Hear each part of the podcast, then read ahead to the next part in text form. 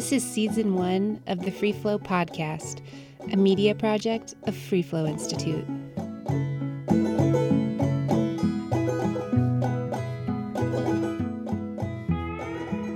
I'm Chandra Brown, founder and director of Free Flow Institute.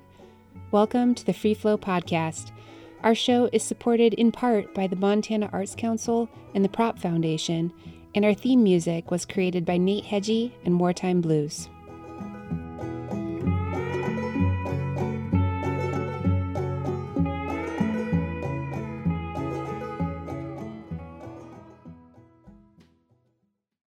This episode is sponsored by Western Cider, an award winning cider maker, apple grower, and tasting room located on the Clark Fork River Trail in Missoula, Montana. Free Flow Institute's mission is to connect people to wild or precious places, and also to connect people to one another, emerging writers to professional writers, creatives to conservationists, educators to students, and established mentors to the next generation of leaders. So much of what we try to do here is build cohorts of thinkers who might, together, affect change or come up with good ideas. And at the center of all that we do are the stories. So today, we are happy to offer up a second alumni showcase. Stories from two Free Flow alumni, Alli Hartz, whom we met last year on the Rogue River with Brendan Leonard, and Erin White, who was on the Blackfoot River in 2019 with David James Duncan. Alli Hartz is a writer and communications manager, a ski guide and avalanche instructor, a long distance runner, climber, and fledgling paddler. She grew up on the creeks and rivers of Pennsylvania before following her heart out west to the high desert of Central Oregon. Alli writes about topics that blend her personal experiences to broader themes, and she values advocacy for places, environments, and ecosystems. Here, Alli shares an essay that she first crafted as an opinion piece in the Bend Bulletin about wild and scenic rivers and a little known measure of time, the Arbitrary River Unit. Arbitrary River Units.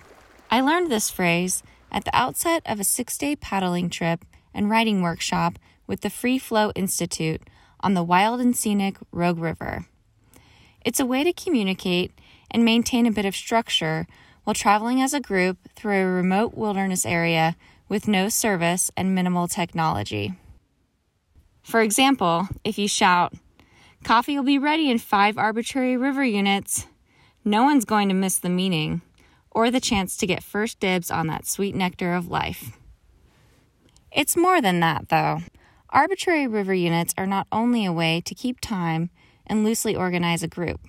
This measurement is an acknowledgement and an understanding that on the river, time doesn't move according to a clock. It flows, slow, gentle, with the first light of day glancing over ridge tops and shifting the world into color and warmth. It roars with the approach of a rapid, a distant rush reverberating up the canyon. I can feel it thrumming through my entire body, scattering my nerves until they're somewhere between anticipation and dread. It unwinds as we pull our boats ashore, unpack lunch, and spread wet layers across rocks in the sun. And it meanders through the afternoon, kicking up its feet and taking in the view around each bend, in no hurry at all. On the river, time is measured by the hands gripping a paddle or a set of oars, using physical strength and the power of the current to propel forward from one moment to the next.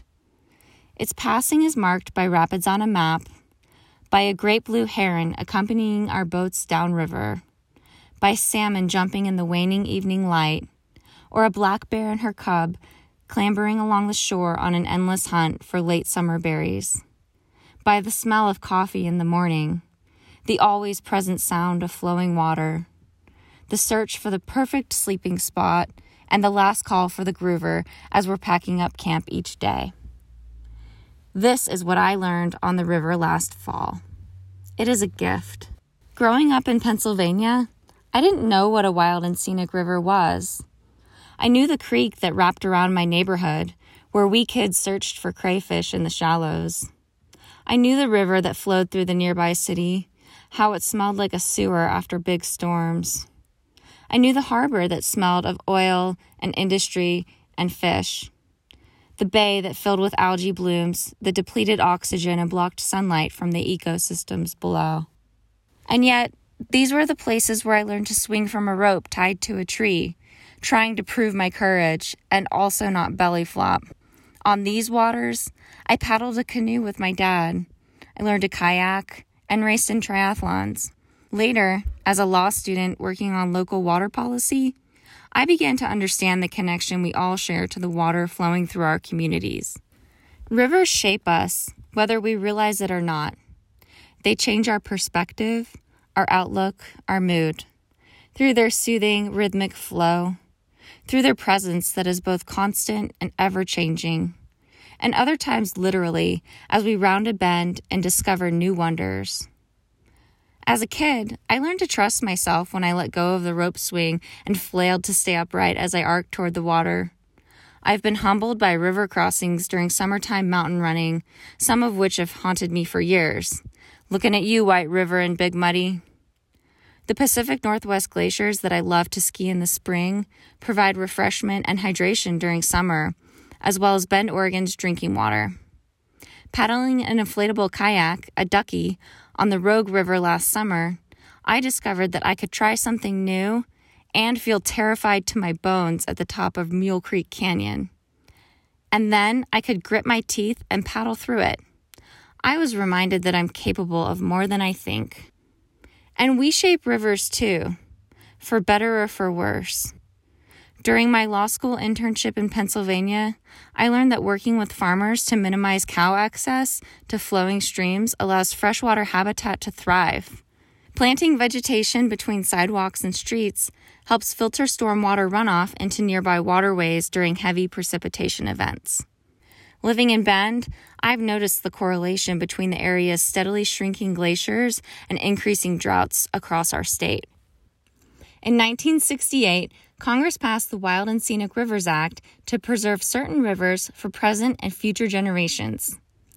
In recognizing the natural, cultural, and recreational value of these rivers, the Act encourages community stakeholders to come together to manage and protect their rivers in a way that balances a river's natural state with the needs of the communities and wildlife that depend on them. Needs like farming and irrigation, clean drinking water, and recreation. In Oregon, about 2% of the state's river miles are currently designated as wild and scenic, including sections of the Whychus Creek and the Deschutes and Crooked Rivers in Central Oregon. In 2019, Senator Wyden stated his commitment to not only increase our state's number of wild and scenic river miles, but to become a national leader. He sought public input in nominating rivers, and this spring, he and Senator Merkley introduced the Rivers Democracy Act of 2021, which proposes the addition of 4,700 miles of Oregon's rivers to the National Wild and Scenic River System. 4,700 river miles. Imagine how many arbitrary river units those miles hold. At the bottom of Mule Creek Canyon on the Rogue River, our little group of kayakers huddled together to check in. We'd all made it through without getting tossed or spilled from our boats.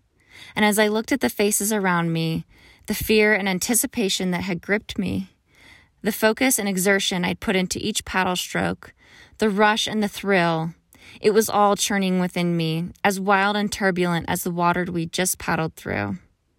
And my throat closed up, my eyes filling with tears of awe and disbelief. Unable to speak, I nodded to my friends and we paddled out of the canyon. Moments later, my brimming emotion turned into exuberance and celebration. These are the arbitrary river units I will never forget, and I want others to experience too. Healthy rivers not only support wildlife habitat and connect communities, they give people a place to find a new perspective, to discover something about themselves or their backyard, to learn, stretch, grow to swing from the rope, paddle toward that roar of white water, or to sit and watch. Rivers provide a place where time moves with the flow of the water, with the life of a salmon, and with the expansiveness of the night sky, in its own time, measured in arbitrary river units.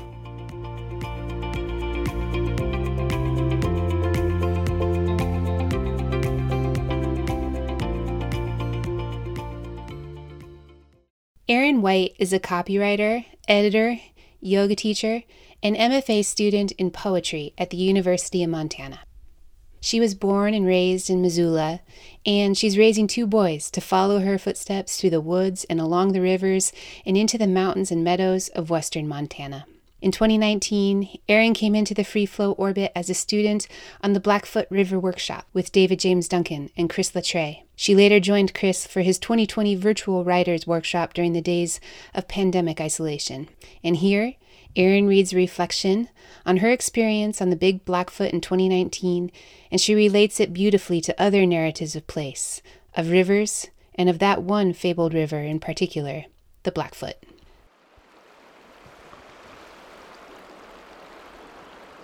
One uncharacteristically chilled August morning, a troop of near strangers boarded a banana yellow bus at the neck of Hellgate Canyon, just west of the confluence of the Clark Fork and Blackfoot rivers as they pour into Missoula. Gray fog overfilled the bowl of the valley, topped up and over Mount Sentinel and Mount Jumbo, and hushed the morning's bustle.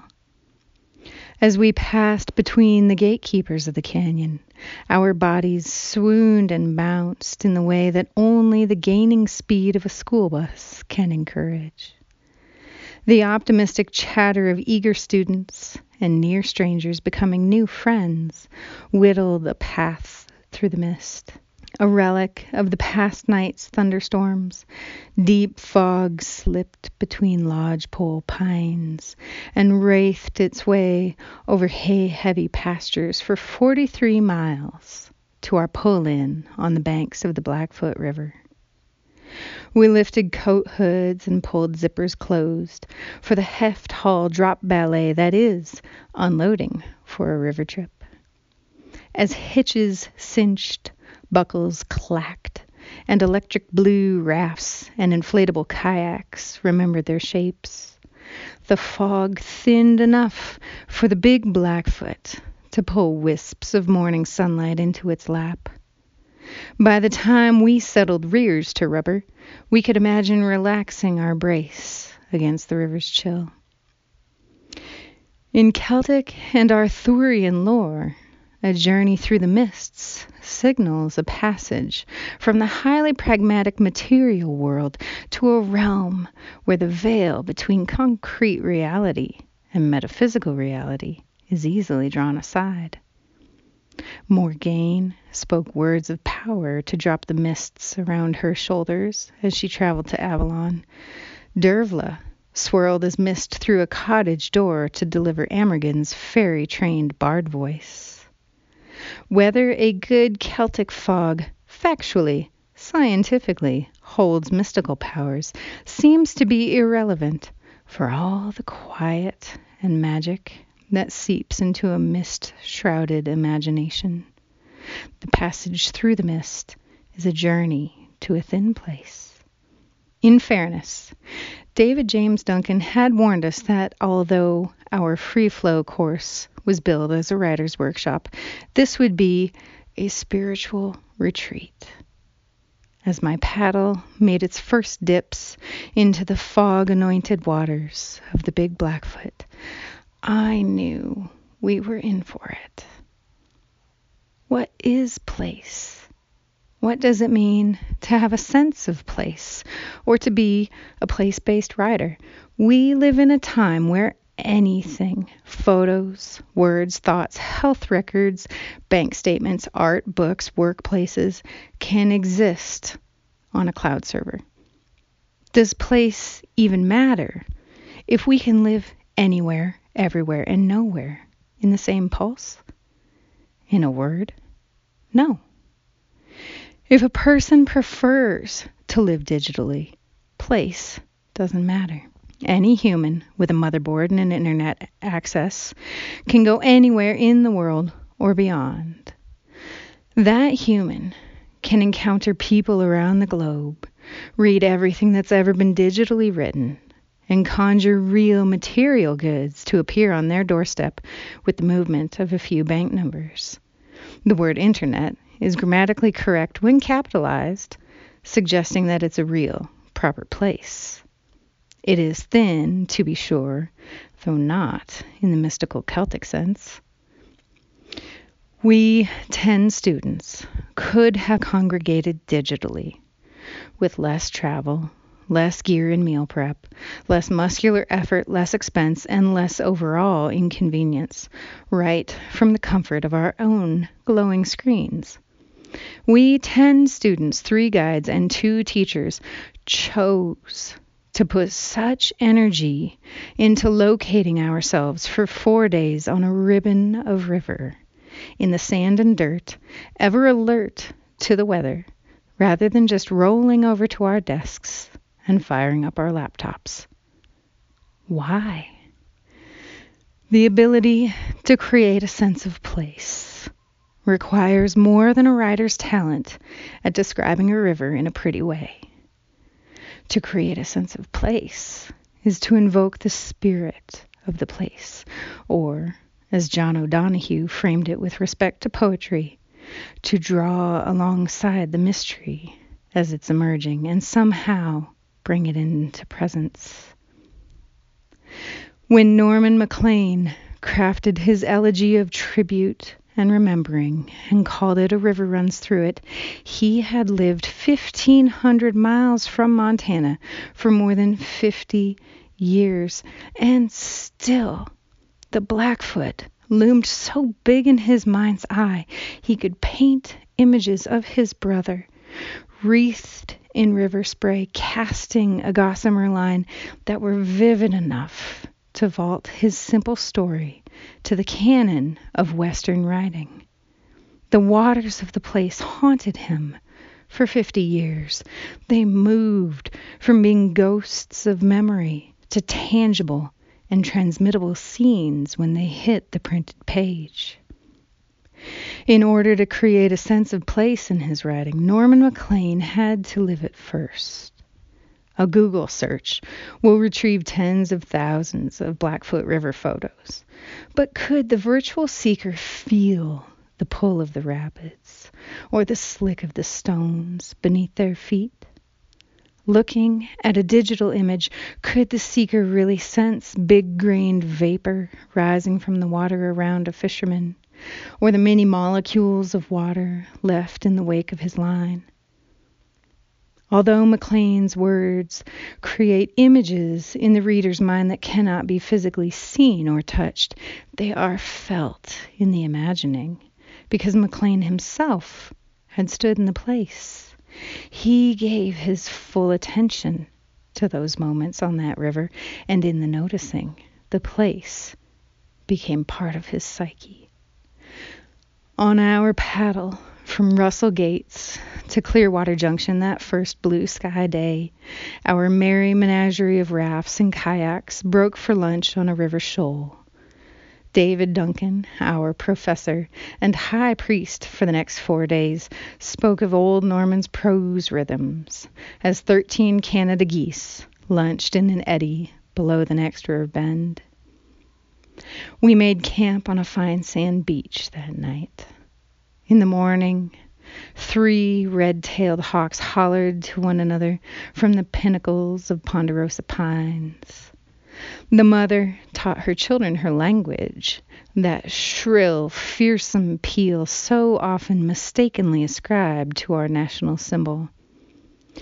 The sun crested the eastern rises, and lit the narrow river canyon, pulling mist from the river's body, settling it upon the dew bent grasses, flowering mint and wild chives.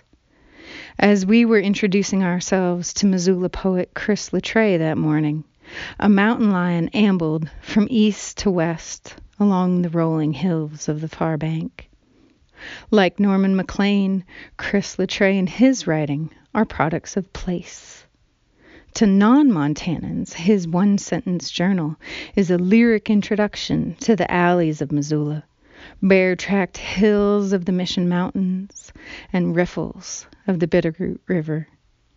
To a fellow Montanan, it reads like a hymnal in the cathedral of home. And like Maclean, the power and illumination of Chris's writing come from his ability to deeply observe and report the minutiae of place. In his short essay, Primal Saunter, Chris tells the story of how a business conference in Chicago necessitated a long, solitary, uphill hike in the snowy Mission Mountains. In his words, he wanted to reconnect with something more real, something elemental in the way that wild nature is. In his Pull to Be Outside, Chris shares a kinship with the Maclean family as well.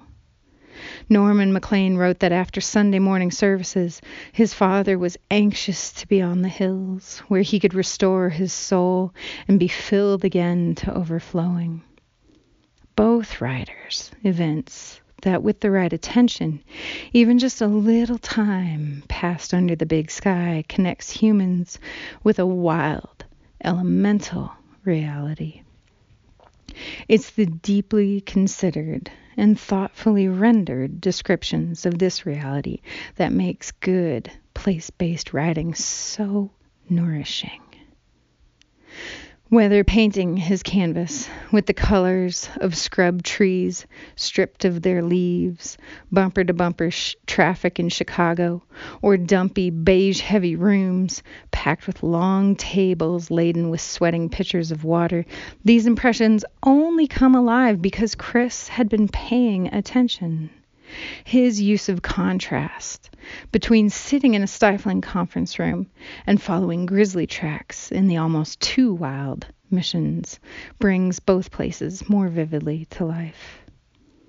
Though there's no doubt which environment Chris prefers, he illustrates with such color as to suggest that he was deeply devoting his attention to both.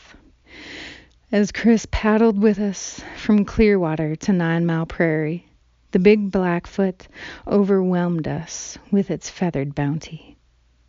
A golden eagle tailed our paddle brigade and overtook our boats, guiding us a hundred yards down the river before pulling up sharply to perch in a cottonwood. A merganser mother guided her ducklings downriver, cork bobbing their way through the rapids. Rounding a farther bend, a bald eagle coursed towards a rising trout, intent on the catch, until two kayakers ruined the fishing. As David James Duncan writes in My Story as Told by Water, the gifts that nature keeps trying to bequeath us are astounding if we simply greet those gifts with a world that enables them to be. Here, in this elegant line, is the essence of place based writing as both an engaged spiritual practice and an energizing engine for conservation. In order to write well of a place, a writer must greet the place with a spirit of quiet attention. She must allow herself to be haunted by the place. And if a writer pays attention and becomes haunted, not only will she fall in love, the place will live and thrive in the imagined realities of all who read her wilderness love stories. When David first moved to Montana in the early 1990s, he initially resisted the call of the Big Blackfoot, knowing that if he explored Norman's River, he'd fall in love. And if he loved, he'd soon be at war with a corporate Goliath. At the time, a gold mine was proposed to begin work on the upper reaches of the Blackfoot at Landers Fork. The McDonald Gold Project would have employed 200 ton heavy machines working 24 hours a day for 12 to 20 years, excavating 570 million tons of waste rock bathing the dregs in cyanide, and lowering the upper Blackfoot Valley's water table by 1,300 feet in pursuit of gold dust. David had moved to Montana after watching the coho salmon of the Columbia River be condemned to swim toward extinction in the name of hydroelectric power and economic progress. To him, the Blackfoot gold seeking endeavor was beyond unconscionable. He understood it to be a physical death sentence for the ecosystem of the Big Blackfoot and a spiritual death sentence for every rider, fly fisher, paddler, hunter, hiker, camper, wader, and wanderer who had ever loved the river. What else could a lovelorn rider do but employ his best gifts to save his beloved? Raising his voice as one, with a swelling chorus of activists, conservationists, and river lovers, David researched and wrote, struggled and prayed to the eventual defeat of the Phelps Dodge Corporation. He had initially resisted the call of the big Blackfoot because he knew that if he experienced it himself, he would have to fight for its conservation. As he had been lured to its waters by Maclean's writing, so too did David employ his own prose as part of the campaign to call the Blackfoot's faithful to the conservation efforts. And so it became pure, place based poetry that each of the ten of us free flow riders took our turns in the bow of a raft, sharing conversation with David and gliding westward on the timeless and ever refreshing river for which he fought mightily to save from cyanide mining. Had the McDonald Gold Project heap leach mine broken ground in the upper Blackfoot corridor, we would have been floating a very different river, if the river had been healthy enough to float at all.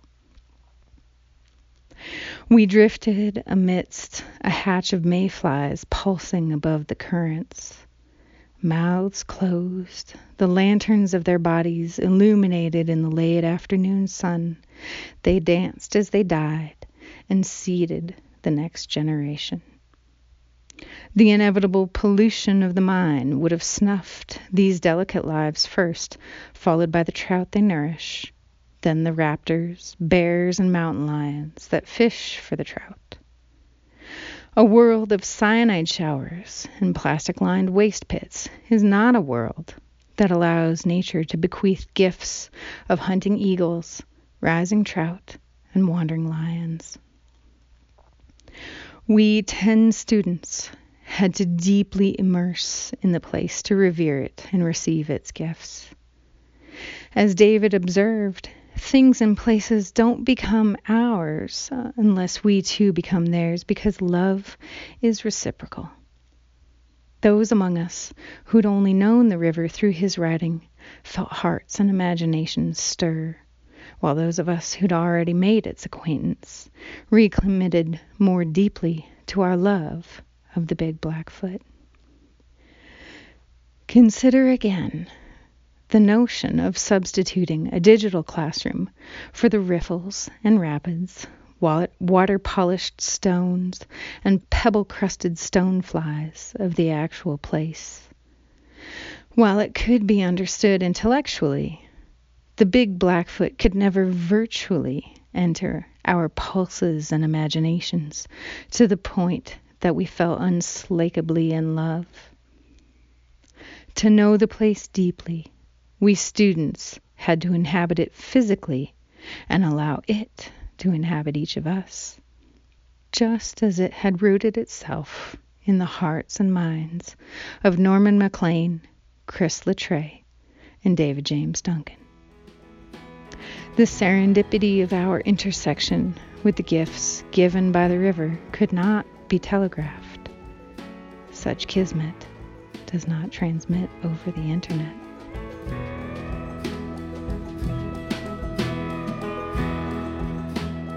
Thanks for listening. It's been an honor to share some of the work of our alumni. We're looking forward to expanding our network to include our 2021 participants and instructors. We'd love for you to join the Free Flow community too.